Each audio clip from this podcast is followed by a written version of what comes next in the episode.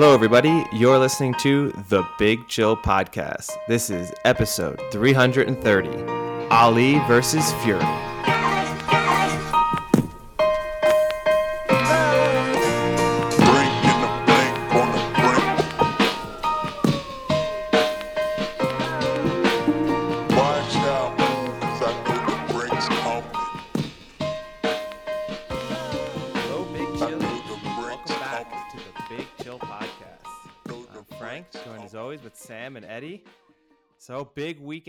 NFL. A lot of talking points. Eddie was hot on the off air chat. Very frustrated with the Packers, who ended up pulling through. Eddie, you want to walk us through your emotional roller coaster of that game? Yeah, I mean, I just think, yeah, they put me through the wringer on that one, and just, I mean, multiple missed field goals from both teams, including right the the Bengals field goal kicker thinking he'd won the game. I thought that was the most remarkable part. He had like Yeah. six seconds where he genuinely thought he'd made it, which I don't totally understand. I don't know. I mean, the quality of kicking overall this weekend in the NFL was not good. I mean, tons of think it- missed extra. I think it was 12 missed extra points this week. and a lot of them end, a lot of them ended up being meaningful and then some of them looked like they would be meaningful like it looked like the missed extra point at the end of the browns uh, chargers game was going to be super important and then it ended up not really mattering but yeah i mean i had a big weekend debating whether or not i could kick a rugby ball and hit the inside of the roof the ceiling of a stadium indoor stadium we were in based on the performances of what i then attempted i think i could have walked right onto a number of nfl teams and kicked some field goals and extra points.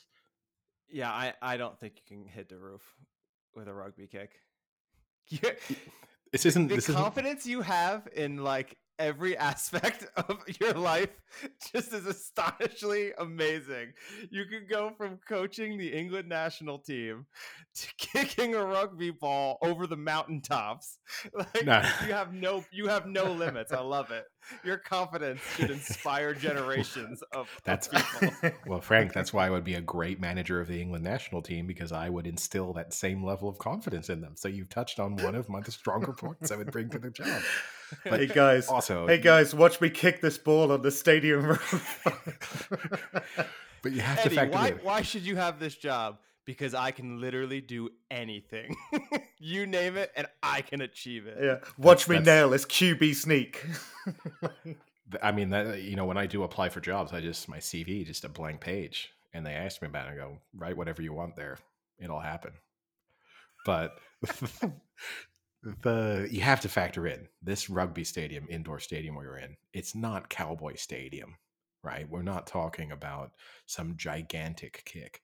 And this basically started with me sitting in the stadium with the people I was with and saying, "This the roof of this stadium seems low enough that a player could accidentally hit it. Tactically, you wouldn't because you just the trajectory of the ball would be all wrong, and you would end up, you know, not go- going very far anyway. But it would seem, and that then led to the debate where could I do it?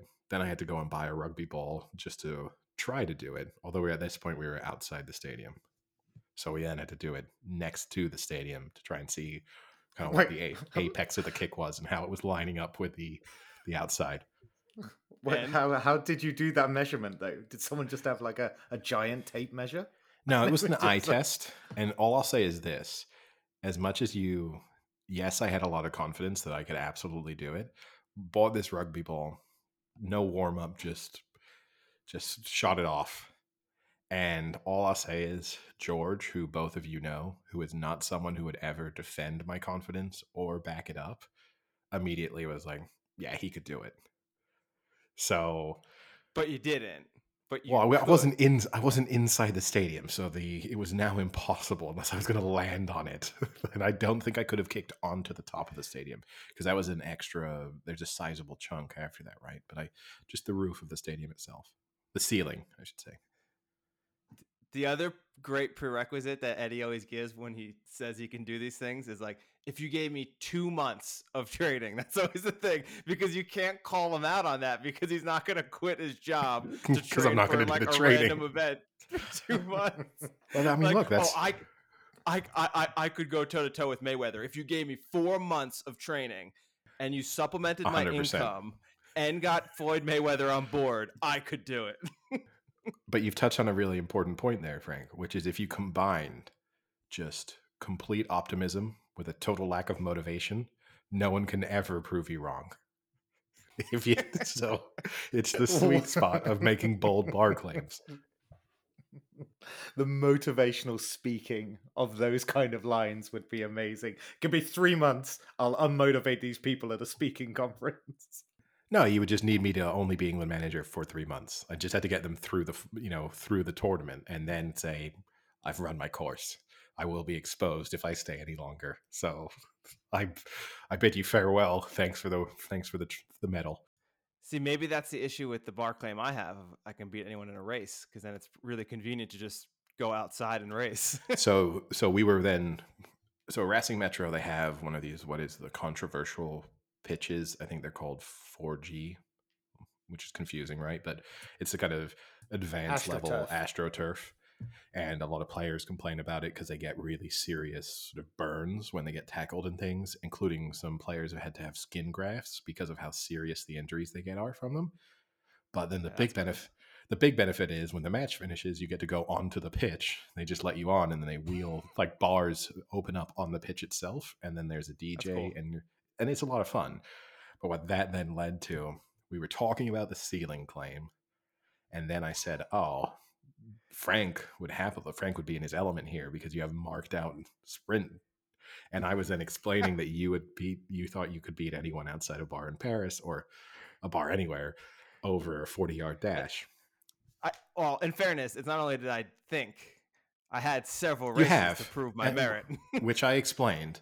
Then two of the guys I was with decided to have a what was probably a 15 yard dash against each other.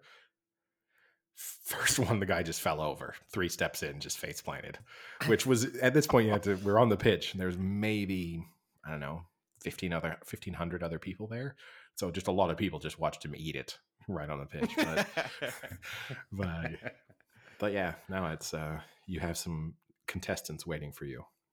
Wait, Frank, when you did the Ascot race, didn't you almost eat it at one point, which would have been harder on like gravel? Um, no, I'm maybe pretty sure. Might have. I think Ollie slipped because I think Ollie claimed and that the slip is the reason he lost.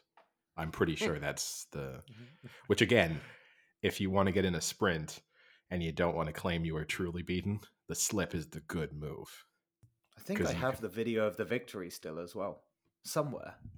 I can I can bring it out for the listeners to watch. But Sam, I have you, it on loop on one of those frames that you can put up on like on your wall that plays videos. You should just sell it as an NFT. underwear. All of us in our Wait, all of the- us? Why am I in my underwear? I wasn't racing. I don't know. Only- You just dropped your trousers, Sam. I don't know why.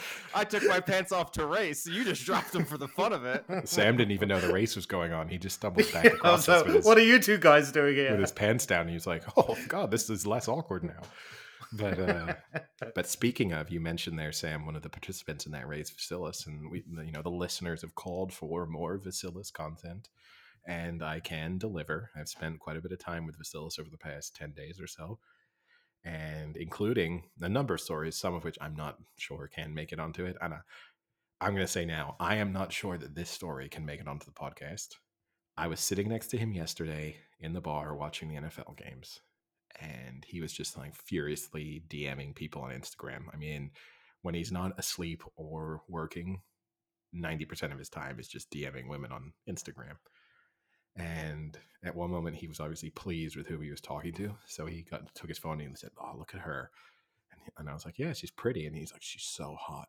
And then he said, She, when I, when I turned 30, I bought myself her as like she's an escort. I bought herself for me for as a birthday present. So he had an hour with her as Wait, his, wait, wait, wait, wait. Time out, time out, time out. He bought her himself. Uh, Yeah. Sorry, but It was- what- bought it- is a really derogatory term. Y- yes, He paid, for her to have services company for her company and services. for one hour. He himself for his own Yes. birthday. Did he? Yes. Did he use? Well, unless he used his birthday money. yeah, true. Did he add, it would be like that Facebook fundraiser? Like for my birthday, I, I just would want like you to donate An escort. to me just it was in the it was it was in the uh, what's what's it called the uh, just giving pages you know Yeah. next to someone who needed a bone marrow Just transplant giving a Vas hand job. needing an escort Yeah. So yeah, he 200 euros an hour was the price. And then he said she's she's always DMing me still. And I was like, yeah, cuz she probably wants you to to pay for her services again. He's like, no, no, no, no, no. She loved it. She this now she wants to meet me non-professionally. And I was like, ah, she doesn't, mess. This is how they get you. She's going to convince you to go for a drink and then at some moment even if there she's not charging you, she's going to say, "Well, you know, if you, I'm really enjoying this, but if you want to continue this, you got to pay me." He was like, "No, no, man, you don't know. She loved it. She loved it." And then came it's this the quote I am about to tell you was said non-ironically in any way shape or form. He then says, "Eddie, you have to understand. It was the best sex of my life." And I was like, "Okay." He's like, she was so good. It's like she was a professional. I was like, I was like, huh? She is fast. That's her job. And he was like, no, no, man, you don't get it. It's like she's a pro at it. I was like, I kind of get what you're trying shortening to say. shortening the word doesn't change the word Yeah. Not professional, just a pro.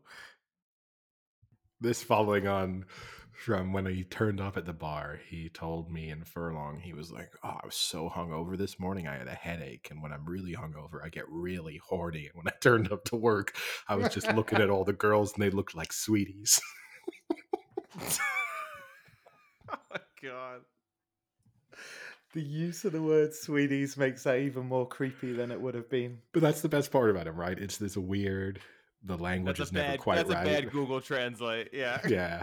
And that's what makes it amusing. Otherwise, it would be flat out creepy. But he kind of saves himself with it. It becomes oddly charming through the weird use of language. Oh, Vasilis. Such a trouble Such- troubled child. such a player he's such a player i mean I don't- so No, when he when he I don't when he like that defines being a no player, no no Sam.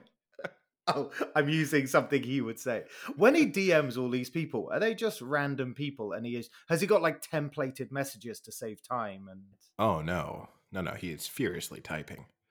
And I don't know. He's not like messaging random models or anything. That's not his style. But it's a lot of people who he's maybe met once and then just keeps the contact going. I mean, he's he's planting as many seeds as he can. Well, I guess we can transition from the fact that you watch the NFL games with Vasilis to our reactions of the NFL. How where would you like to start? I'll let one of you choose first. We can each choose one and and and discuss it. I think we should start with the game that might have the most significance come the end of the season, which is the Bills Chiefs game. yeah the big And- ticket item The question being, or I guess Chiefs Bills, right? Was in Buffalo.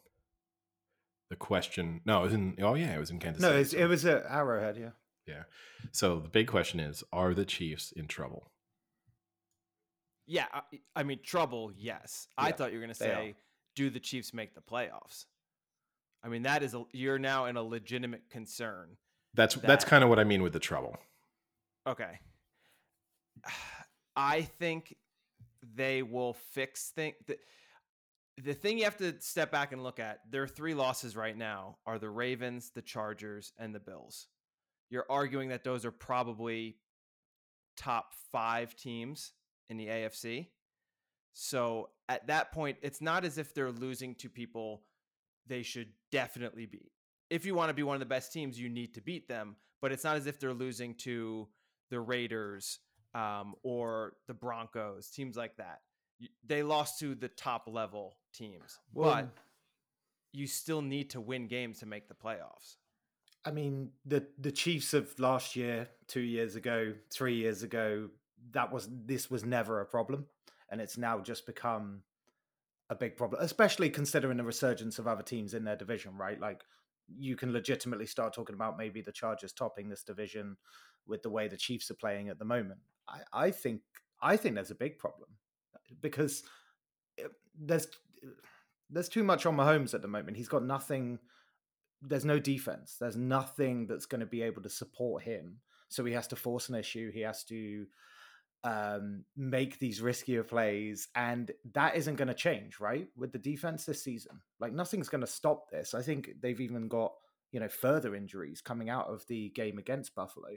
So is it? It can't get better, and it won't get better for like the next like seven eight weeks, right? I think Mahomes gets a little bit of a pass in all this sometimes. That yes, the defense is bad, but maybe if and I know Frank, you hate this kind of thought, but maybe if they did construct slightly longer drives at times and did have a game. Now, part of it, their run game statistically has not been bad this year, but it's just not good. It's one of those things where it doesn't pass an eye test, but actually, when you look at the raw numbers, sometimes it's okay because they have the odd decent run and they can kind of do some gimmicky things and pick up some yards. And Mahomes will pick up yards sometimes, but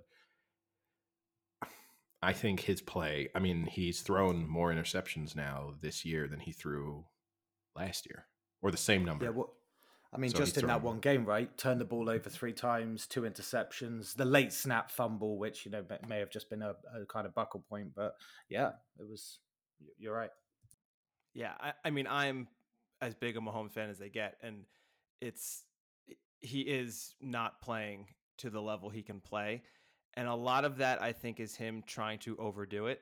You know, I think he's realizing now that they just aren't as good maybe as they were last year, even though they should still be pretty good on offense. I mean, they lost Sammy Watkins, and I guess they're having issues replacing him. They should have revamped this O line, but he's making throws more difficult than they need to be and he's missing because of it. You know, there's a few times last that last game last night that he had a guy wide open and instead of planting and throwing, he's trying to still like continue to run and throw or like throw off his back foot and instead of just you know putting the mechanics in and it's cost them. It's definitely cost them.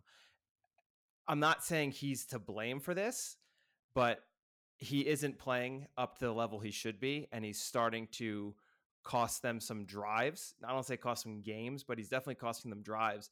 The major issue is that that whole last game, um, the Bills put out a good enough defense to shut down their deep game, and they were forced to do the slow, methodical offense. And it seems as if they just don't want to do it. You know, like they got into a few rhythm rhythm plays, and then even the announcers like, "Oh, here come the Chiefs! Now they've got their rhythm."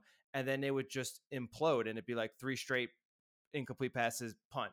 You know, they they don't want to play that long drive game. They'd rather try and do that deep ball, and they're still trying to go for it, even when they're not given it. And that's going to be an issue. I mean, they need to learn to do long drives like the Browns and like the Chargers do. Right now, they're just not. Yeah. And then there's a larger topic there as part of it too, which is is there a possibility that the Chiefs window is closing? Now, having an elite quarterback means that you would expect that you have some element of a window for almost 20 years. But when you have, you know, Kelce is starting to become an older tight end, so the ability for him to keep performing at the level that he was when they were at their best week in, week out, and his, you know, he's had injury problems at different moments in his career as well, is limited. They have to do, they're going to have to do such an overhaul at their, at, on their defense for them to become a factor. Their O line, as you mentioned, needs continued work. And you just wonder is it one of those things, you know, two years ago, we thought how many, it was a question of how many Super Bowls will Mahomes win? Will he overtake Tom Brady? And then now you kind of look at it and think, well, the Bills might be very good for a while, and the Chargers in their division might turn into a legitimate team. And then you have, you're always going to have a couple of decent NFC teams and the window can close fast in the same way that felt like the window closed on Aaron Rodgers pretty fast. And then we've just accepted from now on that Aaron Rodgers is a kind of consistent MVP candidate, but the Packers aren't serious Super Bowl contenders. I think there's a depth issue with the um the AFC as well coming into it, right? Because like you say, you, you bring up the Chargers, the the Bills, You've even you, you know bring the Ravens. Ravens are always going to be consistent in it as well. Um, you know the Browns we've obviously spoken about pretty favorably as well. So yeah, it's a depth issue just within the kind of conference they're in, let alone kind of the depth going through um, the NFC as well. I it, it, it's sometimes a weird one talking about like a window, but I kind of agree. I think it's kind of interesting to think of teams maybe just having these three, four, five year slots save the Patriots ultimately. Um, but but yeah. even the Patriots, the Patriots basically had two windows. You know, it's easy to look back and think of the Patriots under with under Brady and Belichick of having been this, you know, nearly twenty year dynasty. But in reality, they had one dynasty, and then they sort of faded away for a little bit of time, and then they had that second period of being a dynasty again.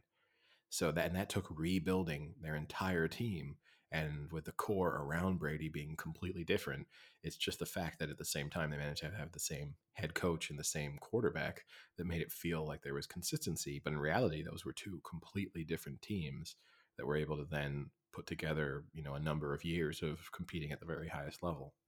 Yeah, I mean, if you look at their next few games, they have Washington, Titans, Giants, Packers, Raiders, Cowboys are their next six. So I would say four out of six is very realistic, maybe even five out of six. So when you put it into the context there, there'll be about a five loss team with about what five games left. That's not a great spot to be in in the AFC. I think uh, that that is a worry when Sam just said the AFC is very deep right now. I mean, like the the one seed is gone. That we, they can. Oh, there's home, no any home field advantage is gone. There's no way they'll have the one seed. You, it's barring a collapse from. I mean, I'm assuming the Ravens win tonight, so you're gonna have the Ravens at four and one, the Chargers at four and one, and the Bills at four and one. I'm expecting the Bills to get the one seed if I kind of, in part, also helped by the fact that their division is not that strong. So they are getting easier wins than, say, the Chargers will get or the Ravens will get. But they're going to need a lot of help to, if they were even, if there were any hope of getting a bye, they would need a lot of help. And then, you know, there's a possibility here that they are a five seed with a tricky opening weekend playoff game, you know, on the road to someone like the Chargers, hypothetically, or the Ravens, and all of a sudden you have a game that you wouldn't really want, and your path to the Super Bowl is suddenly the Ravens, and then the Bills, and then you know whoever else, and that's that's kind of a nightmare for them. But I mean, just to look, I've already said they've got problems, but just to put this on the other side as well, look, we're at week five. I remember last season, right? The Ravens had that mid-season patch where they lost kind of like four or five as well. They still got obviously to the postseason, good win against the Titans, and then lost to the Bills. Look how good the Bills are now. You know, no one's kind of is it is it a mass overreaction, or you know, Bill, uh, you know, let's say the Chiefs go on and win the next nine, they're good enough in a way. Like I mean, it's not inconceivable that they could just run the table from here on out. It's not, it wouldn't blow my mind. The thing that would, the reason I don't think it's possible is their defense just isn't good enough. So I think any halfway decent team is going to score 35 points against them. And I mean, as good as you can be on offense, when the pressure is we better score 40 points or else we're probably going to lose this game. I mean, you have to be almost near perfect then on offense yourselves and and yeah and i think they're in put it this way it's more likely to me that they make the they miss the playoffs than they win the super bowl at this point for me i think they're not favorites anymore as well uh, for it which is which is you know telling because the last three four years that's all we've First seen First time in two years. There you go. They haven't been favorite. Yeah. But, but yeah, going back onto the defense, like they registered 10 pressures and no sacks. Like Allen could do what he wanted yesterday, and, and to be honest, he did. Um, the, there was zero pass rush. So I, I think there's something far more terminal going on at the moment with the Chiefs, and it's really just a case of whether the offense can carry them. At the moment, though, it just looks like the better quality of QB they face, the more points they have to chase. I know that sounds really obvious, but it Kind kind, of. of. feels like that.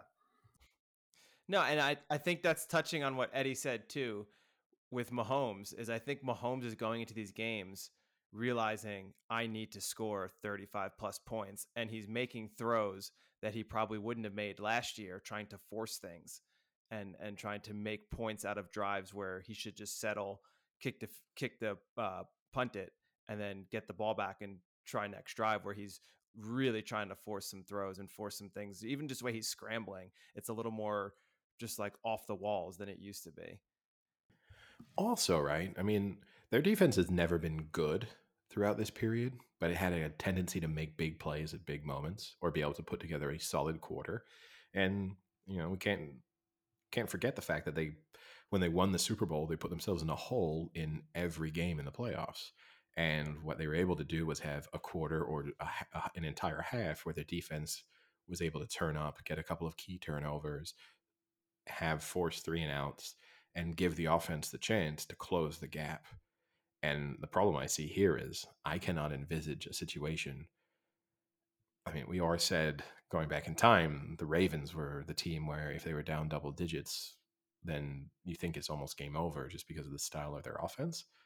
Now I would almost feel with the Chiefs, if they're down 14 points, how are they going to get two stops? you know, like even if the offense suddenly starts turning it on, I can't see how they get two s- like stop a team from scoring on consecutive drives. So, I guess divisionally speaking, obviously, uh, uh, do you think the Chargers are topping the division at the moment? Then I don't believe in the Chargers just yet. So this is Okay. I'm Well- and we can talk about the Chargers Browns game, which was the game of the weekend. You know, not not necessarily in terms of what on paper going into it, but certainly how it played out. And you know, that game made me doubt the Chargers a little bit more. I'll give them credit for coming through and winning it, but they kind of did their best at times to throw it away in different ways and just the propensity to give up big plays. I mean, the Browns became the first team in NFL history to have over 40 points and zero turnovers and lose a game. Damn it And- you took my useless stat eddie i was going to impress you with my useless stat Well, the stat gets even the stat gets even more useless when you then have the the alternative that uh, Elias Sports also shared, which is 40 points, 500 yards, and zero turnovers. Which is if you have one, if you see what I mean, like if you have 40 points and zero turnovers, then you also you kind of lost in that scenario. And then, but anyway, um, but you didn't you didn't give the blowaway fact. 442 and 0 previously. They're the first team in 443 times that's been done to lose. That is crazy. And that was a crazy game. I mean, it that just was a fun con- game. It was a fun game and there's going to be on both sides i think defensively. I mean the the one touchdown when I, the browns just all went to sleep and he just had a, a receiver open by 30 yards i mean in a sense almost similar to what we saw the week before in that niners game but kind of worse because this time he was just in the middle of the field downfield just completely alone but it was a really fun game it made me and I know this plays into a certain bias, perhaps. It made me more confident in the Browns because everyone doubted hey, the Browns' defense is really good, but the offense isn't good enough to go toe to toe with some of these teams. And to me, they kind of answered that question, even though they lost. see i think that's just you being a hater on the chargers because how can you say they don't have a good offense they have a better they d- quarterback than the browns they have a better receiving Well, we'll than see. the browns I'm not saying that they don't have a good offense. I'm saying that I don't know if their offense is quite yet as a unit to the level where I'm guaranteeing that they will turn up and score, you know, 35 plus points against good teams. And at the same time, I even if I walk into it thinking they'll score 28, which isn't a bad performance, I then don't trust their defense enough to necessarily perform against an elite offense. So that's kind mean, of where I feel. And th- they might prove me See, wrong. I See, I I, I disagree because I think their defense is actually held up pretty well. Their only losses to Dallas, Well- and they held Dallas to 20 points, which is they score over 30 easily a game. They held Kansas City to 24. The Bills just held Kansas City to 20, and we said the Bills defense was phenomenal for it. They held Vegas to 14. I That's another didn't. pretty decent offense. you can't put words into my mouth. I mean, I think their uh, defense is pretty good. Uh, But, but their rush defense isn't.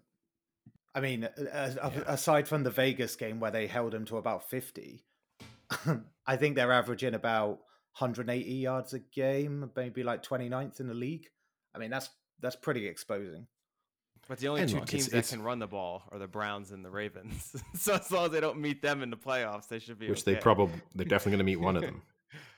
So that's Well, part they already the beat the Browns, so But look, I think, and and this is all the other thing. It's so early in the season that all these statistics are so easily skewed. And for example, yes, if you play the Browns, who have, you know, one of the best run games in the league, then your statistics can be look different than if you'd played sort of uh, an average of the league. And I don't know. They might prove me wrong. I just think there's there's always those teams where you just there's something in the back of your head that doesn't quite trust them yet and that's where the chargers are for me and maybe they maybe they will prove me wrong over the course of the next 12 matches 12 games Well, and playoffs Guess who they got next week? you just mentioned them. They got Lamar Jackson's Ravens. So that'll be a Uh, test for them, right?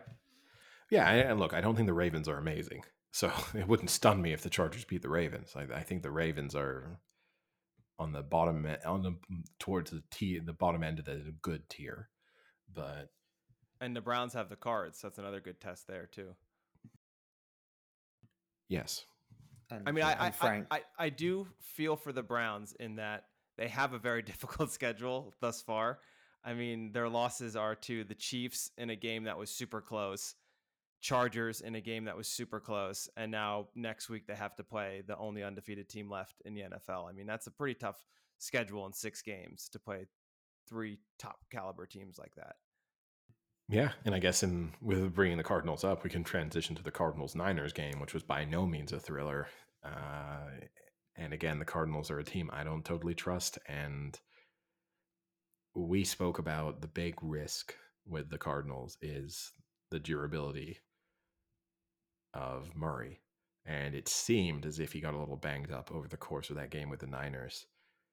And I just don't see with the way they play against defenses that go after him I don't see how he lasts the entire season in a in a deep playoff run. It's just not it's not possible.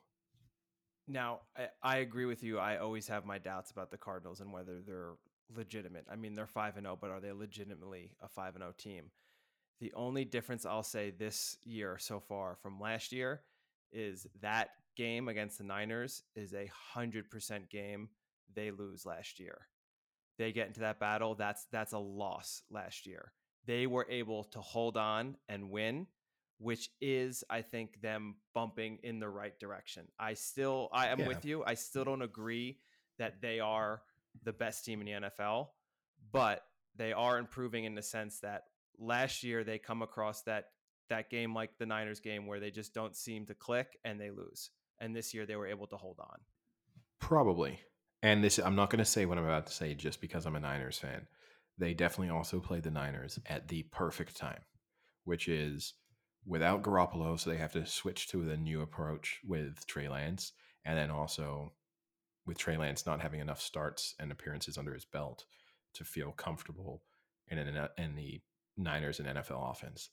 I think if they if the Cardinals turned up and played exactly the same way they played yesterday, two months from now, the Niners win that game. But yeah, I, I agree with you. It was an ugly win, and you know it's something people always say about in the Premier League. You know, good teams have that ability to to win when they play badly, and that definitely was that case for the Cardinals yesterday. They did almost everything they could have done to give that game away, or at least allow the Niners to stay in it. That being said, Trey Lance did them a huge favor on that fourth and goal in in not getting the touchdown and allowing them to stay in, and you know not allowing them to kind of level things up. But Good tackle by Isaiah Simmons too. He went like Yeah. super low. Normally, I think the Trey Lance would just go through someone who tried to stand up and tackle him, but Probably. Simmons basically like went to the ground. that was a pretty good tackle. So here's my question to you, Eddie. The Niners have the bye next week, and then the Colts. Now, with the bye, it's indicated that Garoppolo should be back or able to return against the Colts. One, is Garoppolo the starter against the Colts? And two, had there been one more game before that bye and Lance had to start again, would Lance be the starter from here on out? And would you not go back to Garoppolo? It's tough because the other argument you could have is you've got this bye, which gives you even long. I know that you know, the players will have a bit of time off. Like it does give you a, more time to prepare for that game, to allow Trey Lance to prepare for the game, to get more reps. And so I think this is when you have to make the decision fundamentally. Are we if if Garoppolo comes back for the Colts game, then he's going to see out the rest of the season. Because it's it's also kind of a knock on Trey Lance to say, "Hey, no, you're not quite ready yet, and we're also not going to be able to give you the same number of reps because now Jimmy Garoppolo has to take them." And so, but we might trust you in week 10. like there's no my gut feeling says they'll stick with him. And that See, Trey I- Lance I- will start that Col- Colts game. I think they're going to go back to Garoppolo. And I think Lance is just getting screwed with where this bye is because he didn't play terrible. He didn't play great. It, by no means did he play a game that you say he's got to be your starter. He played the game that makes it difficult for you to decide who the starter is. But if you had one more week after this and he played a little better than what he played, I think then you go into saying, well, look, he played two games, he's still progressing, and he's probably equal to what we can get with Garoppolo. So if we continue to think he's going to progress, he's our definite starter. But because it's only that one game to go off of, if you're Garoppolo or Garoppolo's camp, you say like, "Hey, listen, you didn't play phenomenal and they lost. It's only been one game. Like, let's give Jimmy G his his job back." It's it's a really tough spot, I think, for everyone involved. Yeah, no, for sure. And and I think I agree with you that if you didn't have that bye, and then that probably guarantees that he has to start the next game, then it gives him another opportunity to prove himself. The interesting thing too is, I mean, they've not got because it's such a tough division. So yeah, they've got the Colts, then they got the Bears, which is on paper an easier game, even if the Bears won yesterday, and then it's right back into the Cardinals and the Rams, which are almost must win games with the situation they now find themselves in. So I don't know. NFL coaches and NFL teams, right, are just traditionally conservative in their decision making because if you bring Jimmy Garoppolo back, you probably don't get into trouble. No one's going to be too critical of you. Whereas if you stick with Trey Lance and you have Jimmy Garoppolo supposedly healthy sitting on the sidelines, and Trey Lance puts up a terrible performance in one of the you know next two or three games, then people are going to rip into Shanahan, particularly if it happens to coincide with any of the other, you know, say with Mac at the Patriots looking trustworthy at this point. I don't think he's spectacular so far, but he's looking like someone who can manage a game and get you through. You get a little bit more pressure than being thrown on for having traded up and then perhaps missing on someone who could have done the job that you're asking a more raw talent to try and do. Yeah, I'll, tell you one coach who isn't afraid of uh, risking it is Staley, the head coach of the Chargers. Man, I wish Joe Judge had 10% of the confidence that coach had. Fourth and nine, fourth and seven on their own 20. You don't give a shit. You know what? When you have a quarterback like Justin Herbert, you can trust anything. But I mean, seriously, in, in all seriousness, it's it's refreshing to see someone who is willing to to kind of play the analytics enough and have trust in his team and his play calling versus someone who just refuses to change with the times. If he's consistent in that approach, good for him. I think it's exciting and I think it's worth it a lot of the times. I'm going to say not good for him if he's willing to do that in week five against the Browns, but if he wouldn't do it in the Super Bowl in the second quarter. And that's where Well, we'll see this year. but that's where we're going to see the test is is this an easy thing to do in a game where you think we don't have to win this. This can go wrong and it's fine versus are you willing to do like the bill belichick the big moment against the colts of going for it on fourth down are you willing to do it in a moment where people will remember this forever? Like this will this this has the possibility of being the play that someone goes hey remember that guy staley who coached the chargers a few years ago? And you're like oh yeah that moron who went for it on fourth and eight when he could have just punted and his defense might have kept him in the game. Like yeah yeah that guy. Whatever happened to him? I don't know. He probably coaches high school now. Like there is every chance that that conversation happens but if he if he continues to have the balls to go for it great. I and I agree with you because look, I always think that NFL coaches should coach through what does the other team not want them to do as a better way of making your decisions. And I know watching that Browns game, whenever the Chargers were going for it, was like, oh crap, they're gonna get it now, and that and that's not good. Like that's gonna be a backbreaker for the Browns because they're gonna feel like they should have had them off the field, and instead they're gonna pick this up. I know they're gonna pick it up, and I think that that's the thing you need to do to have that test of. But yeah, aside from that, it was a exciting Sunday of NFL games. Not all the best played necessarily. The Vikings managed to nearly throw a game away, Wow. but I mean that game. I have to admit, I wasn't even watching it. It wasn't on the the games I'd asked to have on in the bar. It wasn't one of once it became clear the Vikings were on top. It was just kind of like that game's done. We can move on. You don't have red zone at the bar? Uh, it was on a screen, but I was kind of in a situation where there were a couple of games I really wanted to watch. So had it so that I could see those games specifically and had those as the focus. So I had like, I mean, had four games that I was watching simultaneously, which I then sort of did the calculation that I wasn't that desperate to see the Vikings handle it against the Lions on red zone. As it turned out, I was wrong because it was one of those that did suddenly just realize I was looking at my phone and suddenly realized, like, oh, the Vikings are in trouble here. But It's crazy. and yeah, feel watching that unfold was crazy. feel sorry for the Lions to have lost to lost two games to you know 55 yard plus field goals as time expires. Now here was the question I had for you, for both of you, is in that game. So obviously the Vikings are gonna win, fumble the ball with what was that? Two, under two minutes left. Lions get it, score the touchdown, and decide to go for two to go up one instead of kicking the extra point to tie and to take it to overtime. Now again, going through analytics, this one is a little trickier, but most would say when you're the worst team, it's better to go up and not to take it into overtime because chances are in a full quarter with, you know, now it's not a sudden death, you're going to lose because you're the worst team.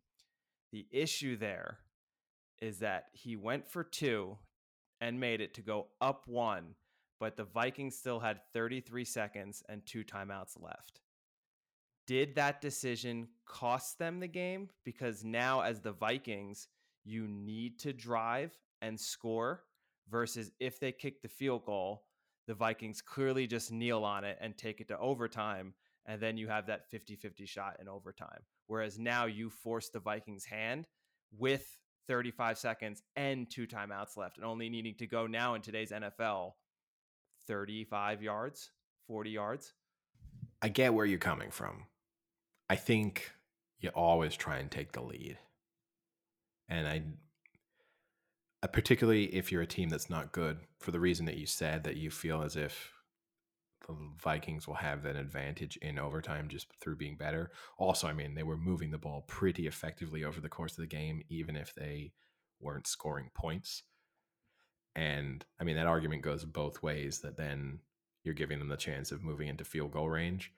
But I don't know. I think you you just go for it. And you think the season's a write off anyway. We're not making the playoffs. Let's not bother wasting our time with overtime and let's be a little bit fresher for next week. So let's go for it. Try and reduce this game to a single play where we're in control of what happens versus a series of plays where we might not even get the ball in overtime. I mean, you lose the coin toss. Vikings just drive down. I don't know.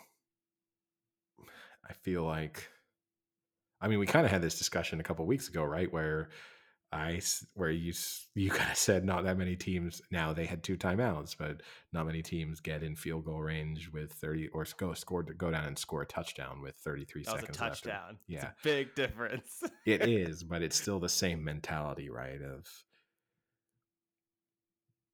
it's also a big vote of confidence to your defense, even if they then let you down. But it is a statement of saying, look, we trust you to get a four and out here. But I don't know. I'm going to guess the Vikings kick the field goal either way. If you see what I mean. I think what happened at the end of the game would have happened. Sam, how did you feel about your Bengals performance? In, I actually was pretty conf. I, I actually liked it. I, I thought it was a good performance. I thought actually they were pretty.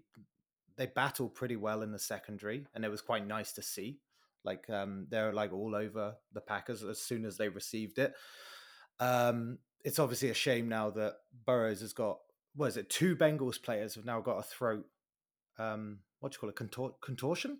Contusion? I don't. I can't. I can't even think of the contusion. Oh yeah, of course you don't know the word, Sam. Sam, what are you doing to those players? do you have any advice? Yeah, do you have any advice for them over the course of treatment? How they can? just relax the jaw. That will help. But um, That it will was a crazy game. recovery? But I, I don't know what I would do. I don't- what recovery? But I think it was a good test for both of them actually, because I think when you look at the Packers, there's a little bit of indifference about them at the moment. So I guess it was good for them to like stack another pretty decent performance on top. But I think for the Bengals, it's it's kind of it's given me a lot of confidence that there's actually a pretty solid unit here. Um, but the things at the start of the season, uh, when we were talking about, you know, whether they draft Ja'Marr Chase or whether they go to tighten up their line, that's the problem right now. So Burrows has got Ja'Marr Chase to throw to and is clearly becoming the number one wide receiver, but simultaneously he got the Packers got to Burrows so easily. And all it's going to do is just keep maintaining any injuries, these impacts that lead to these injuries. So uh, they're kind of they're kind of seeing the problem of whoever they drafted in a way. They wouldn't be getting those big plays with Ja'Marr Chase if they didn't draft him, but Burrows might be getting more protection and kind of vice versa with the way they actually went for it. But yeah, crazy game, right? What was it? Five field goals missed in a row. Mason Crosby by the end of it looked like he was gonna like top himself. like it was pretty bad. His hair wasn't gray when he started that game. I mean, also his pit misses in particular, right, were just bad misses. Like I, I can't remember the name of the Bengals rookie. Is that Kicker. McPherson? McPherson? Yeah, I think. Mc- yeah. I feel bad for him. I do feel bad for not him. only did he think I he made it. that one, the other one he destroyed that upright. Yeah. And Like, that it was- was loud. but but that was a 56 yard kick, right? I think Yeah.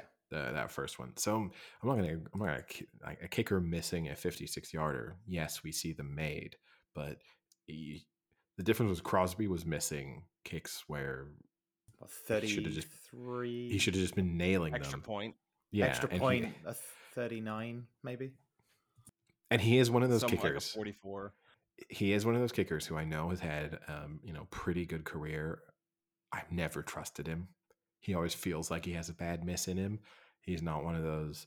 There's some kickers you see lineups for the game-winning field goal, and you think, "Yeah, this is this is over." Whereas if I need him to miss or if I need him to make it, I would always feel like, "Well, this isn't a guarantee." And yeah, I mean, I feel like both of those teams walk out of it feeling a little bit worse about themselves. Yeah, what a way to crash and burn. You make 27 field goals in a row. And then if you're going to miss, then you just miss, miss, miss. Keep missing, miss, miss, miss, miss.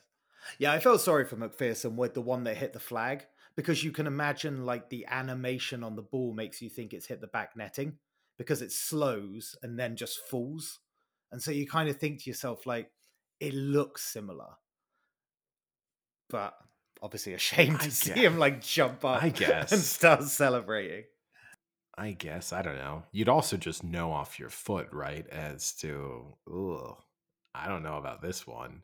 And then if I had that feeling off of my foot, I mean, I could say this as an experienced ceiling kicker. If uh, I then, I then have the doubt of I might want to make sure I see this one through to its conclusion before I run off and celebrate. Is that your new ceiling kicker? I I kind of I'm surprised they were still kicking field goals. So that last one that McPherson missed, they were fourth and one, and that was a 50 yard field goal. At that point, do you start thinking, you know, like fourth and one versus he'd only- guy who he- just missed the game winner? Yeah, but I guess what you- if you turn around to him, he would have said, "I kind of nailed that 56 yarder, and if I repeat exactly that from 50 yards, we're, we're good." And I think, in particular, with a rookie kicker, you might, and kickers do seem like quite sensitive overall, right? The confidence factor is a big part of whether or not they can go out and do it. You might have been giving him a really bad message of no, because I mean, also then what happens if okay, you pick up the first down, but then you stall there, you get a sack, you kind of nothing, and then it's like, well, now we're fourth and nine. We're we're we're two yards closer, but now I have complete faith in you. You know, like it's not But also the Packers, that was a fourth and one as well. the Packers. I was more surprised by because also his misses his misses had been so bad. I was surprised that they decided to do that. I kind of would have got to the point. I mean, I sent you the joking text message. I don't know where they where they have to be negative ten yards before they trust him, but Yeah. I I don't I don't. I guess you just have to buy into the idea that they got the miss out of them, and otherwise you were Yeah. going to cut him. The- was- Well, I, I think also lost in all of the missed field goals was the start of the overtime when the Bengals got the ball and Joe Burrow promptly threw one of the worst interceptions I've ever seen It- in my life. It, it was borderline. It was, was it was borderline. It was borderline deliberate. It was borderline. Does he have the Packers to win an OT? Like a, like a special bet. Yeah. Not only did he have the Yeah. Packers to win, he had him to win in the first in the, in the second drive in OT. Very specific. I do agree with you though. He got bailed out on that one because of the miss. So that Yeah, would have been It, it gets completely lost. it would have been a big storyline of Burrows blows it in overtime. Yeah, and he And played then- a good game up until that. Had that been the loss, that completely turns that game because now you get out of that like, oh, Burrow stood toe to toe with Aaron Rodgers, like that. That was a great performance. Has he thrown that? It's Burrow looks good against Rodgers, but isn't clutch like Rodgers. Well, I think he he stood toe to toe with him for like the fourth quarter, especially when they were like tick attacking these field goal miss. But no, you can't say this because still- the Packers kept missing field goals. So it's like it's good to say I could go toe to toe with Aaron Rodgers if his kicker just kept missing. Oh, just give me like- four months.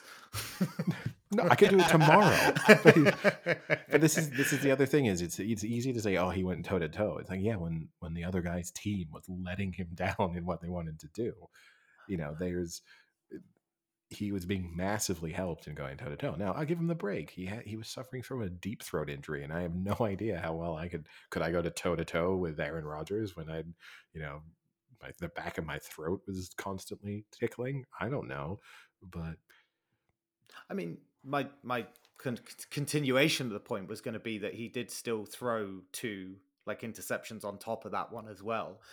But it was a pretty decent performance considering um, the offensive line was so poor. Uh, I think what I think it was three sacks and eight hits on Burrows, so of course he's going to be pretty banged up. But um, I he was got at- destroyed on that was- run. How Yes. he didn't have a concussion on that There was what- unbelievable. because there's two, what was it, two or three QB sneaks that the Bengals went for? Can't remember, but um, yeah, I was looking at the Bengals schedule actually, and there's a, I think there's a outside shot of them having a winning season. There's an outside outside shot, which I think would be pretty incredible, actually. So look at uh, so basically up up next. they got- Incredible is a little bit overstatement. what do you not think from a team that previous two seasons If the Lions three? have a winning record at the end of the season, that's incredible. No, If okay. Compared to compared to the Bengals start of team. the season, compared to like our predictions at the start, that's all. I I looked at it and they've got a really tough kind of end end of it, basically like seven or eight games. But the ones coming up, like you've got the Lions, Ravens will be tough, but Jets. Then you've got the Browns, Raiders, Pittsburgh. I, there's wins there for them. Uh, the rest of it's pretty. I mean, you but You could argue that they're slowly becoming the Browns. You know, they've got now their franchise quarterback. They're bringing in good re- receivers, surrounding him with good players. You know, you could foresee in two or three years that you know they could be the Browns. Just have to so- like so- solidify the defense a little bit, but well, they need I to mean, I stop think Burrows they're they're, tr- they're definitely trending in the right direction. Yeah, yeah, it's possible. I don't know if many NFL teams would say they're the future Browns. I don't think if many people would take that as a massive compliment, but, but Any other takeaways from the NFL? I don't think so. I mean, there are there are other games, but I think those were the the kind of major talking points. I wanted to contact the uh, what is it, the Elias Sports Bureau or whatever, the people who come like come up with the crazy stats to see if there's ever been an NFL team that's lost their starting quarterback, their starting running back, and their number one wide receiver in the same game, like the Giants did. That was injuries of an epic, even 49ers level proportion. Well, you know, you can't start using injuries as an excuse, Frank. So, you know, Well, to be honest, they weren't winning that game anyway. They were keeping it close. I mean, they were within one score at halftime and were were battling. I'll give them that. But as soon as Barkley, Jones, and Golladay are gone, I mean, you're looking at Mike Glennon handing the ball off to a guy who was bagging groceries last week. So it's not looking good. the Daniel Jones concussion. That was wow. it's it's not good to laugh, right? Because we know how serious these head injuries can be. But that was that was a rough look. That was. yeah. I mean, you know it's bad too when the Cowboys players around were sort of instantly a going to catch him the one moment when it looked like he was just going to completely collapse. But, Well, he he did. They they cut it off because he collapsed. and they missed they, missed they the don't play. show then. it. They don't mi- show it because he he 'Cause they- collapses, and then they and the next missed- thing you see is he's two players are literally holding him on each side, like he's like the NSYNC character from the from the album cover. oh dear. But yeah, no, it's yeah. Hey, there was my survivor pick, so made it through to another week. At, at this point, is Saquon Barkley done? I mean, I it looks like a serious ankle injury again. I mean, Frank, I've been telling you he's been done for three years, but uh, it would take a lot for him to come back. You'd think if he's going to miss, say, the remainder of the season, and even if even if he's in a position to come back, you'd think you get to the moment the Giants are going to be bad, so then they shut him down, right? Because if there's three games left in the season and he has a history of injuries, why bring him back out? So you're saying probably goodbye to another season. I mean, his career is going to fly by with three starts a year.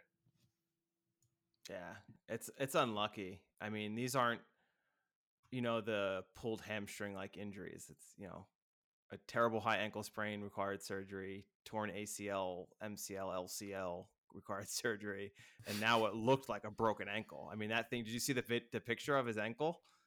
It looked like someone stuffed a softball into his ankle.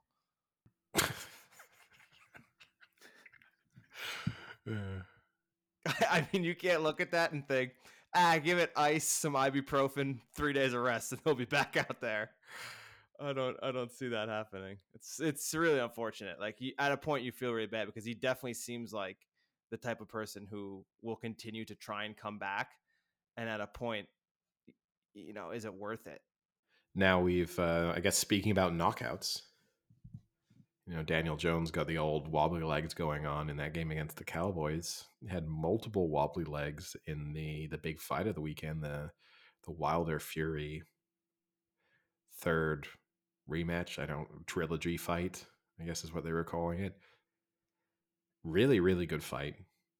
I think it's just exciting to see a fight where with heavyweights where they both go down multiple times because you do kind of get used to the heavyweights having being in situations where if they go down it's probably over or at least it will be over fairly soon and in particular right you had fury going down twice in the same round which you would definitely never think it's it's done and dusted at that point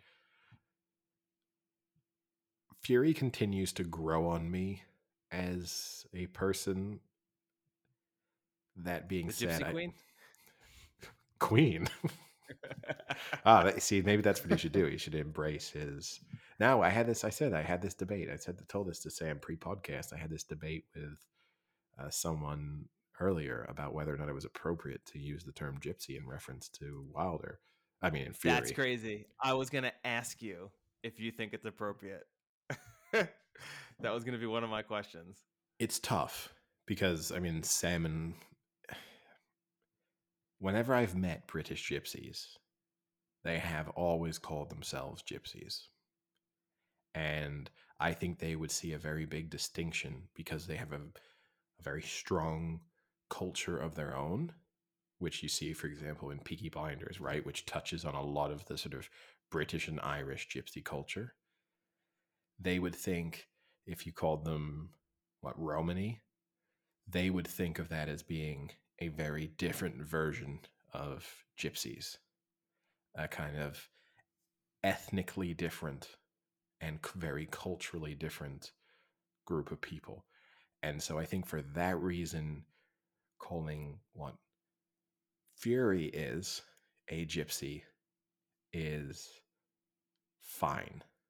But I, I'm not exactly the most well informed when it comes to this topic. But I I would think it's okay. I think it's the manner, right? In in the fact that he calls himself the Gypsy King. So if you call him the Gypsy King and just have it said kind of neutrally like that, whereas if you start using like if you start using the word gypsy with a lot of kind of passion or bad words around it or the intention of saying it, yeah, it can be offensive. But just in the kind of isolation of his nickname that he has given himself, I, I, I don't see a problem with it. I mean, I guess it's always best to to see and understand what people who identify themselves with that category feel.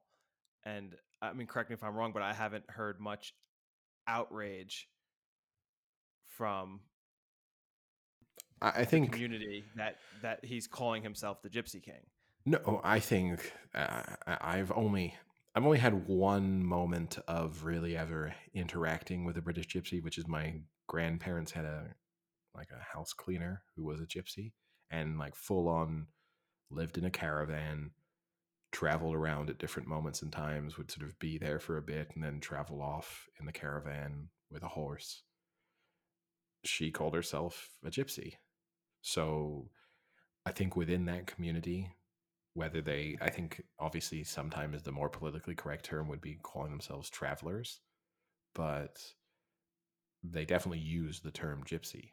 And again i think when americans hear the term gypsy they think of what you're picturing is very different from what they are which if people aren't familiar but you have seen peaky blinders what they are referring to is the people you see in peaky blinders in the caravans with the horses moving around of to places with their sort of weird rituals, almost all of Irish descent. I think that's the kind of key aspect to it to a degree. So I guess getting back to the fight, I, I thought it was. I agree. I, I just think it's one. It's refreshing to see real boxing, as opposed to the majority of boxing that we've seen right recently with the Paul brothers and things like that. And two, it's just amazing to see how willing these guys, how willing they are to just continue and keep going and just not give in. I- I mean, any one of the times they were knocked down, you could say, okay, that's it, man. You just got like you were just knocked hard to the ground and they, they don't they don't want to give up that's what's amazing about it is is the the determination of for both of them you know it was it's impressive to watch Yeah, and I kind of be in the build up to the fight. I'd, I'd been watching some of Fury's interviews, both new and old. Uh, he and, and as part of it, he told the story about the first time he met met Klitschko, and he knew that at some moment in the in the future he was going to have to fight the Klitschko's, and that they had this tradition of going to, I think he was in Austria for his training camp, and that uh, Vladimir Klitschko would sit in the sauna, and it's like old fashioned style sauna that got to incredible temperatures, and he would sit in it, and he would outlast everyone.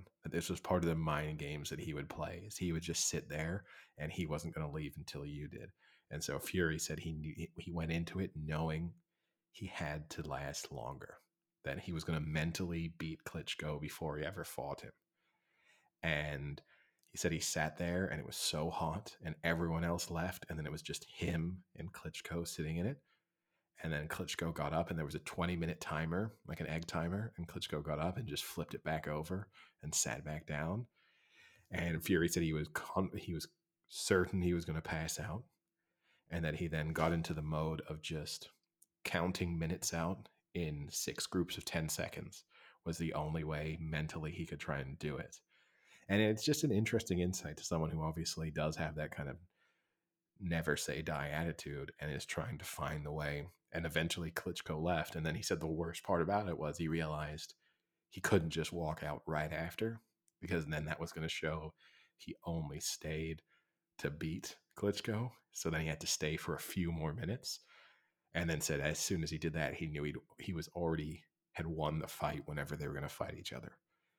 But the interesting thing too is they all they both looked very dazed every time they went down. They had the look of people who had been yeah for sure semi knocked out. Yeah. And so it is Yeah. interesting of th- hits. should it be allowed to continue? Because when you have them see and you kind of like see there's that look in their eyes where they kind of figure out where they are again for a second and then get up and take the count. But Do you think um uh, like you don't see as much anymore having like the kind of three fights mostly you see like say like uh Joshua losing the other day you get the rematch right? It, it's weird to see these kind of trilogy bouts or more than that as well. Do you think the familiarity made it a like a really really great bout? I think it did in the sense that it, the hatred between them grew. And then on top of it, it meant that even people who don't follow boxing closely, Eh, they've got name recognition going into it of these two are fighting each other and they don't like each other. And here's the replay of their fights. They kind of got forced into it, right? Because Fury felt like he was robbed first time around, and that sort of really forced the rematch. And then the second, what what this essentially is a second rematch, was in a sense a rematch of what they felt like was the correct decision from the Fury win in the second fight. It's also just a lack of depth in the heavyweight division, and the fact that Joshua didn't step in and fight Fury in the time that he could have done. So it'll be interesting to see what happens. I mean, this is the other discussion which I had that led to the Gypsy discussion, which is, you know, is Fury the greatest heavyweight boxer of all time? And to a certain extent, because he's so big and because his movement is so good, it is hard to imagine any boxer from the past beating him. I mean, Muhammad Ali was six foot two. Tyson Fury is six foot nine. It is very difficult to imagine Muhammad Ali getting into a ring with Tyson Fury and it being close. that's not far off being able to kind of punch downwards on someone Well, no, he- would punch. I mean, he yeah, he would be punching down on him pretty much, and also Ali would have to be punching really far up. The thing that doesn't help Fury in that argument, right, is he just doesn't look like a physical specimen. You know, like when you come when you compare him and But- Wilder in that fight, Wilder looks like he was sculpted from granite, and just he's exactly what you'd think a heavyweight boxer would look like. Tyson Fury looks like he's rolled up after some bare knuckle boxing fights and decided to give it a go. Yeah. and but but I think I think that's what makes it even more enjoyable of a fight watching those two fight because it is the two extremes. You have a guy who's just this big house of a human but has good skill versus the guy who like you said is like a sculpted statue and just chiseled to the to the bone and just watching them just you know like what what matters more you know being the house or being the statue Yeah, I yeah you're pre- you're pretty right though. I mean the guy the guy's huge. He's got a huge amount of endurance because Wilder's well Fury's already come out and said it. He's got one of the hardest hits, and he got floored quite a few times over these kind of three fights. Um, I think it's it's slowly becoming harder. I just don't think he was very likable at the start. I think that kind of has hurt the argument with Fury. Like a lot of people seem to be following the Joshua progression to that feeling of inevitability of him being the best but fury's kind of i don't know not winning not winning hearts and minds kind of behind the scenes of sorts but he's certainly becoming more likable every fight he goes in Yeah, and the tough thing I find with, right, and we've spoken about this before, what he's done for mental health awareness has been great. But then I have to try and reconcile that with the sexist and homophobic remarks that he's he made, particularly at the beginning of his career, and that he's never really backed down from. He's got smart enough to stop talking about them and volunteering the information as much, but he's never come out and said, I've seen the error of my ways and what I said before was unacceptable. He's basically accepted to say, look, we don't agree on these things. Let's not talk about them anymore. Instead, let me use my platform to talk about something we all think is a good thing. And that's a difficult one to knock in a sense because no one's perfect. And at the same time, if he stopped using his platform to make negative comments, then I don't know what every professional athlete thinks deep down inside of them. I guess the nice thing with Tyson Fury is a pretty open book. I know that he's a bit sexist, a bit homophobic, but very aware of people's overall mental struggles and very religious. Those are kind of the things about him, particularly the religion and the mental health aspect. Those are his defining characteristics, and he's super open about it, which is also one of the other awkward things, right? The religion, very weird seeing a like a, a British boxer, particularly a white British boxer, who where so much the religion is such a central aspect of their personality and character and how what they speak about post fights. That also makes them feel a bit different. And not that that's a bad thing. That just does it is a little unusual. But uh no, I think and he doesn't get the credit he maybe deserves for how skilled he is because he looks like he doesn't train that hard. If you see what I mean, like he looks, it looks like he just turned up and someone said, "This is the biggest guy I've ever seen. He needs to get in a ring." Whereas in reality, he's more skilled than his opponents, and he's also bigger than them. But maybe he's done. If he fights Joshua, I think he'll just absolutely destroy him. Well, that was going to be my next question. So, where does this fridge of a man go next? Because obviously, the Joshua fight was um, basically cancelled, right, because of this um, mandatory uh, defense, which he then lost. Fury's been tied up in this kind of trilogy bout for the last couple of years. What happens to these two fighters next? Well, actually, what happens to Fury next? We know what happens to Joshua, but The issue for Fury is he might just have no one left to fight, which happens to boxers a lot of times, right? So he might have just run out of viable opponents and might not feel like it's worth it to just keep going to turn up against people who aren't really worth his time. If Joshua goes out and beats Usyk comfortably in the rematch and then is very bold in immediately wanting a fight against Fury and you know, publicly makes a lot of comments about wanting it, he might get Fury to bite. But then you also end up in this never ending cycle, right? Which is Joshua will fight Usyk, and then Fury will think that he needs a warm up fight ahead of that fight against Joshua. And so then everything starts being delayed by a year, 18 months. And that's kind of what's happened when they've tried to fight each other in the past, or supposedly tried to fight each other in the past. So I think one thing, Eddie, unfortunately, we need to touch on is a little college football, a big week in college football. I'll start with the less important game of not less important, but uh, we talked, we gave a little preview about the Red River Showdown, Red River Shootout, Red River Rivalry, whatever you want to call it. And it lived up to its name. I watched the entire game. It was a phenomenal game. I think it was 55 48. Oklahoma ended up winning. They were down 28 7 at a point. Um, Heisman candidate Spencer Rattler was benched, and they put in the true freshman who was a number one overall quarterback recruit who came in and and basically turned turned Oklahoma around and saved their season. That was a phenomenal game to watch. That was then followed up by the Penn State game, which was terrible to watch when a team will definitely have won that game had their quarterback not gotten injured. And their backup, unfortunately, was not Caleb Williams. That was an unfortunate loss. So that's a number four team going down. But then the end of the night with Alabama, the number one team in the country, going down to a Texas A&M team that against Arkansas looked like they had one of the worst offenses and and most timid QBs I've ever seen play when they played Arkansas. It was atrocious. Somehow played the ultimate game they could ever put together to beat Alabama. So a, a big week with the four and the one going down. Yeah, the Alabama one was quite painful for me. Um, didn't see it coming. Have to say, I don't. I mean, it snapped a. Right, a, that was the first time in 101 games against unranked opposition that Alabama lost.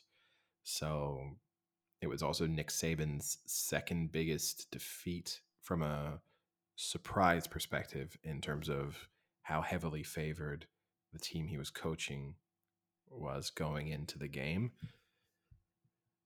Uh, I have to admit, when they. Let me ask you this, though, before, we do this. When they were down 24 10 at half, were you worried at that point? Slightly. So I was worried that moment in time, I was worried. And then kind of got increasingly worried over the course of the third quarter where they didn't you always have that hope that they'll just come out and you know within 10 minutes of the third quarter the game's level or they're even winning. I was worried. Then i i have to admit when they took the lead i was okay this is over.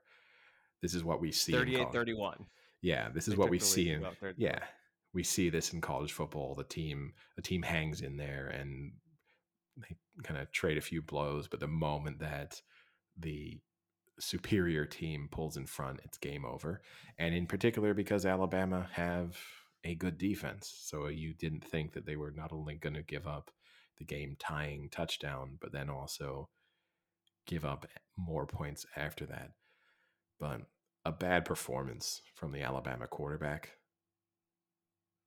nearly blew that wide open touchdown pass that gave them a lead when he still threw a fairly lame duck to a wide open receiver and then just underthrew people all game, including on their final possession where they did have the opportunity to drive down the field and win the game. But is what it is. Alabama will probably still win the national title, and this will just look like one of the weirdest results in the last 30, 40 years of college football. I will say this leads the leaves the playoff way up in the air now. I mean, you have right now Iowa, which I cannot believe is going to be in the top four. You have Oklahoma probably in the top four now, and Alabama could be looking out. I still think if they win out, they'll make it, but I don't think they can beat Georgia. If that's the team that plays Georgia, they don't lose, they don't win. And a two-loss Alabama team, that would be really shitty to see them make the final four. I mean, it just always raises the the same question in college football, right? Which is, what are the rankings there for? Are the rankings there to assess the four best teams? In which case, you know, I 100% agree with you. Iowa shouldn't be there. But is it there to somehow assess the performance of teams, but also reward them for wins and punish them for losing? Then yeah, Alabama could potentially be in trouble. Obviously, this has kind of brought Ohio State back in, who now are just demolishing teams ever since that one bad defeat. Brings Ohio State seriously back into the running, in particular with Penn State also having lost. So, And Michigan undefeated now too, which is interesting. yeah, yeah, but we all know that will end when they play Ohio State. Like, I mean, let's be real. But Yeah. Uh, yeah, so I had this exact argument with someone after the Penn State game where I mean listen, I went to Penn State, but to be brutally honest, I I don't care if they win the national championship anymore. You know, I'm not there anymore. They they took all the money, gave me my degree. I'm done with it. But when you look at that game in the first half when Penn State had their starting quarterback, they were clearly the better team. So how can you tell me that Iowa, if you're ranking based off of how good a team is, that Iowa is the better team because they they weren't. I mean, that first half when you had both teams have their starters out there, Penn State was definitely better. Without I mean, it was easy to see. yeah. So I- it's that's it- that's always the argument with these rankings is what are you really ranking? Yeah. And the problem with that is if they do take the approach that you're suggesting, they just get themselves into trouble because then people just accuse it to having massive SEC bias, that Alabama is just, you know, a shoe in to be in the playoffs every year, regardless of what they do in the regular season. And there's an element of saying maybe it should maybe be like if you were doing rankings to determine the Premier League and you know Manchester City to lose three games in a row, but you still think, well, we have to put them in the top four. Like we all know they're one of the best four teams in the league. There's no if if we're doing our jobs properly, then they are in the playoffs.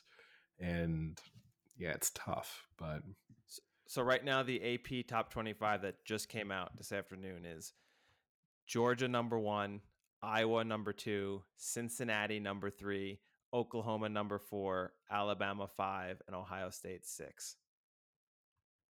and a lot of that will sort itself out, right? So um, Ohio State will kind of if Ohio State now run the table, you'd have to imagine they get in because they'd have to beat Penn State and Michigan And Iowa. and Michigan State. in the- and Michigan Yeah, State, I think, are tenth. Yeah, so like Ohio State will justify their inclusion, or and so would Iowa if they went out. yeah, or exclude themselves. The tricky thing, as you touched on, is is Alabama, which if you think Georgia are the best team in the country, then Alabama losing to Georgia doesn't mean then Alabama is not a top four team. Equally, if Alabama beats Georgia, then what what happens to Georgia if the other teams in and around the top four put in good performances between now and then? It gets tricky. It's it's just such a bad system. They just and need to fix the Cincinnati system. gets screwed out of that either way. Yeah. Unfortunately for them. You know, I feel a little bit like Joe Burrow right now. I had sushi for lunch, and Your throat hurts? yeah, I am. I'm. I'm adamant that a splinter from a chopstick like has been caught in the back of my throat ever since that meal. It's it's this like horrible, consistent, just feeling of something being there, but at the same time, no matter how much sort of I drink, I've been unable to dislodge it. How aggressive are you using your chopsticks that you're splintering them? I, I How far? How far down are they going? I'm not tickling. Well, Sam, don't get excited. Oh, I'm not. I'm curious. Well, what I actually think happened was that a piece of the splinter kind of flaked off into one of the pieces of the sushi, and so then I ate that, and that's how I got there. But I don't know. That's all right, Sam. Give him two weeks, two months, and he'll be able to surgically remove it himself. He'll have trained himself with the necessary surgery. No, no, no, no, no, no, no, to no, no, no, no, no, no, no. Just give him Mike- two months and a textbook, and he's got it. Okay, and now a that rugby sounds better. ball. Yeah, and but Frank, we get to maybe get towards wrapping up, I suppose. But we, lucky you, another weekend of football and another controversial offside decision. This time in the final of the Nations League just a glorified friendly that doesn't really need to exist.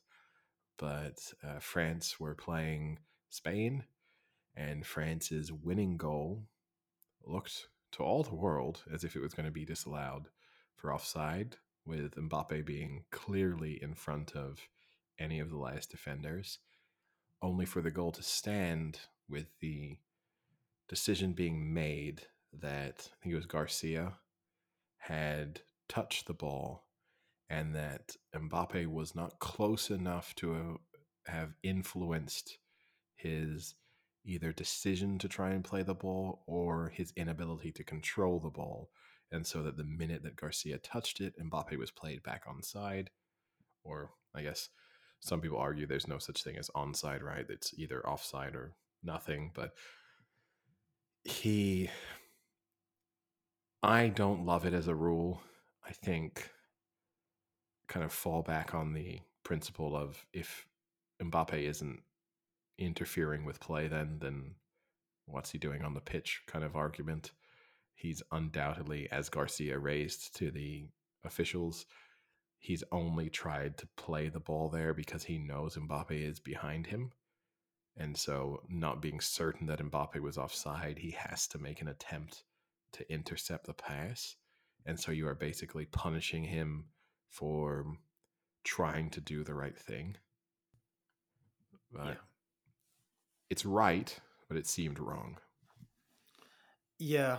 Uh, so what was it? The ref, um, what was it? Anthony Taylor. Um, he he determined that that slight touch by Garcia constituted a new phase of play. Now, my understanding of a phase of play would be if it drastically altered what had happened. You know, so say for example, if it had like hit Garcia in the face and deflected twenty yards over to um, whoever was on the left wing for the French or something like that. The contentious issue for me though is that got if if that's the rule and that's what it looks like going forward, then how is Garcia meant to like kind of defend? Because is the logic there like I know he's offside, so I don't go for this ball, therefore he's offside? Like Well, well, yes, that's what they are fundamentally suggesting. And that's fine because there are moments when you would know someone is offside. And I understand why the rule exists because it has to, you can't say as if, as a defender, you could take control of the ball and then a player goes to tackle you after three touches and he is then deemed to have been in an offside position. So you do have to have this concept of that you stop being offside once the opposition team has taken control I guess the the to me the clear wording that would need to be added to this law is the control aspect. And so if a defender seemingly has possession of the ball or makes a sort of clear use of the ball, so even if he just makes a one touch pass or hoofs the ball 30 yards forward, whatever that is, then that's fine. But the idea that Wait, you wait, can wait, wait, real quick. I'm gonna just intercept. What if, what if in that in this exact scenario when he deflects it, let's say instead of deflecting it to Mbappe, he deflects it way to the right to Benzema, who is also in an offside position. Like he he deflects it on the up to the other side of the pitch almost. But Benzema is also offside. He hasn't had possession or control. He's just severely deflected the the tra- the flight and trajectory of the ball. for me i would think and this is the problem is it becomes too subjective but to me it would be more if you're assessing and thinking this isn't what the person wanted to do they've just stretched out a foot and something's happened then the idea of control in what they do i think is the important thing so if he's intentionally tried to play a pass in the direction of a player on the other side of the pitch and he's just played a poor pass, then that's one thing. But if it is in this situation where he's literally just making a last ditch attempt to get to the ball, he stretched out a foot and the ball is just deflected off of it, then I don't think that should allow for every to be considered sort of a new phase of play to have started. Yeah, I, I agree. Like he's judged it to be a new phase of play, which has obviously brought Mbappe on. It's not just a deflection, but that's the thing. Like it's about the intent of Garcia as well. You can see what Garcia is doing. The intent isn't to like touch the ball to Mbappe or pass back or pass across to a defender or something like that. The the intent is clearly just to cut the ball out, which isn't a new phase of play. That's defending. So that's what I don't get about this. Like what you're saying is that defenders now have to make a split second judgment call about whether to go for the ball or not, which could lead to some interesting moments in football, right? Just watching these people like not cut it out because they'll be told to leave it because it'll be like, oh, don't worry about it. VAR will take a look at it. Don't touch the ball. Don't touch the ball. It'll just lead to an interesting, like, mental dynamic that could be added. Look, it's it's, it's not going to be constant, right? It could be one to, a season at most.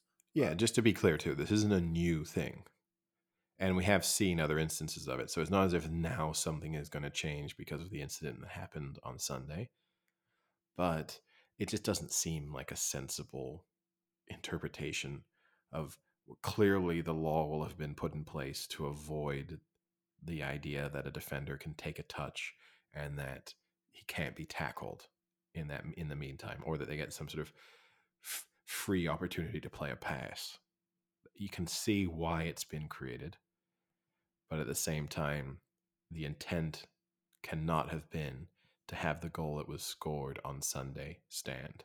It just can't have been. I don't believe it. I, I just want to clarify too. It went to VAR. So who made that decision then in the VAR? Is that still the ref on the field, on the pitch, or is that then the VAR booth? so it was the fourth official or fifth official, I guess they technically are the VAR people who made the decision on the offside. I think there was a conversation between them and the referee on the pitch as to discussing the the touch that had been made. But offside is a decision that gets made by the VAR booth team. Yeah. So yeah, it's, it's, not, not just like one person's opinion it would have there's always a, collective couple opinion of a few.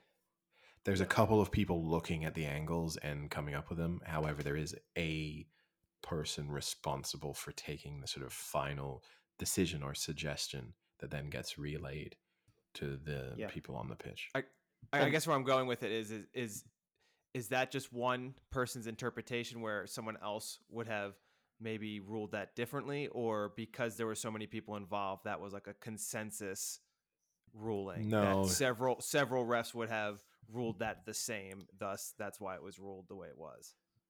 I think that's what they would be trying to uh, assess, but no, it is a person's interpretation of of that law, and it's entirely possible that exactly the same incident could happen next week, and that the other interpretation will have been made that either Mbappe was close enough to be interfering with Garcia or influencing Garcia, and so therefore he is still offside. It was a good match, though. I will say it was a pretty good match. It just it, the tournament as a whole does not need to exist. We don't need the Nations League. I get that they're trying to remove pointless friendlies, but we don't need them.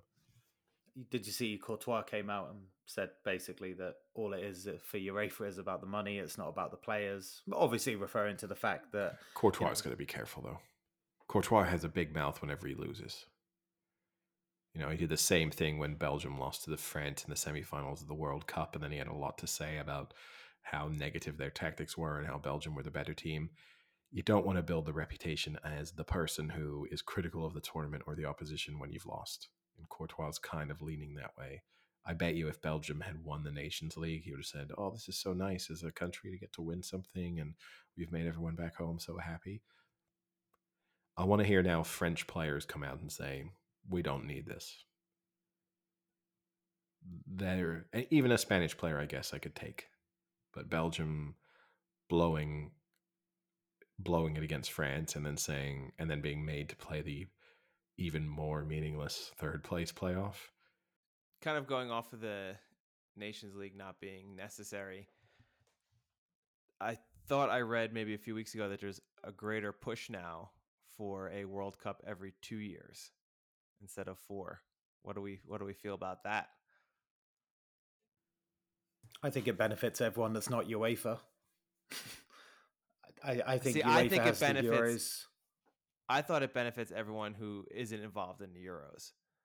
because I feel like the Euros is still well respected enough, but nations that aren't in Europe suffer. Yeah, that was Uh, that was the point. Yeah, I think that well, that's my point anyway. Is that the the teams outside of Europe don't compete in the Euros, and the Euros is probably the well is the most prestigious um, The- kind of continental competition. might be doing a slight disservice to the Copa America, which, whilst it doesn't have the strength of depth that the Euros has, in part because the continent's not as big in terms of number of countries, I think, you know, it has a very passionate support on the continent and there are, you know, four or five good South American teams at any one time. So it definitely aside from South America and Europe, it definitely is more interesting to everyone outside of that. Because let's face it, the Gold Cup is not getting the USA worked up into, you know, a fervor, nor is it helping the US to become that much better either. So as a developing country outside of either South America or Europe, your argument would also be your opportunity to play good teams is fairly limited and that a World Cup every two years would give you greater exposure and experience. But I don't like it because I think it just removes the same way I wouldn't want the Olympics every two years. And I don't care that much about the Olympics, but part of what makes it a special experience is that it doesn't happen that frequently and that four years feels like a long time. Like it now feels like it's going to be a long time until the next Olympic Games or the next Euros. Whereas if I thought, wow, it's basically next summer now, it doesn't seem. I think I, I, th- I wouldn't enjoy it as much. Yeah, that's what I was gonna say too. Is does it take away from the prestige a little bit if you just have it every other year? Because I think the slippery slope is if you do it every other year, you're five years down the line from just doing it every year. At that point, because then the argument is, why do it every other? Just just do it every year. It's only one more year. Look, what's the difference? So I think that's going to be the. I if they go to two, they'll go to one fi- within five to ten years. But I mean, the big supporter of this, right, is Arsene Wenger. He is the the one pushing forward the idea. So, but no, I I wouldn't be in favor of it, and I wouldn't be in favor of it as a player because I just feel like you need summers where you don't have as much to do. You need the summer off, and then if you start having World Cups every two summers, I mean, I'm sure they would still create, they would still keep some kind of European tournament, even if it wasn't on the scale of the Euros. So even if that means maybe every sort of not in between every World Cup, but between every other World Cup, something happens in the summer. Anyway, I don't know. You just, it doesn't make sense to me. Also, logistically, you know, a lot of preparation goes into hosting the World Cup. So either they're going to only favor nations with an existing infrastructure that allows them to have a tournament of that size, or they're going to do something dumb like the Euros tried to do, which was semi ruined by the pandemic, but also just semi ruined by not being the greatest concept of having it spread across wide regions. Or you're going to put a lot of pressure on team on countries to start churning out World Cup level stadiums for countries that don't need them. Or just getting a lot more slave labor like Qatar, really, and just making that like a World Cup slave labor force that just kind of goes around the world after every World Cup and starts building in the next country. I was wondering where you were going there for a second, but yeah, it's not a bad idea. Nothing like a little bit of live news that won't be anywhere near live. And the Colts just scored a 75 yard touchdown to go up 7 nothing in Monday Night Football. Well, Ravens win. Look what you did to the Steelers, right? Like- No, yeah, we're gonna have to say Don't even get me started on the Steelers because that was my only loss yesterday. Well, we can talk about that on Thursday because, and then also you made me talk about Alabama, so don't even start. No, it's too raw, Eddie. I'm not talking about it.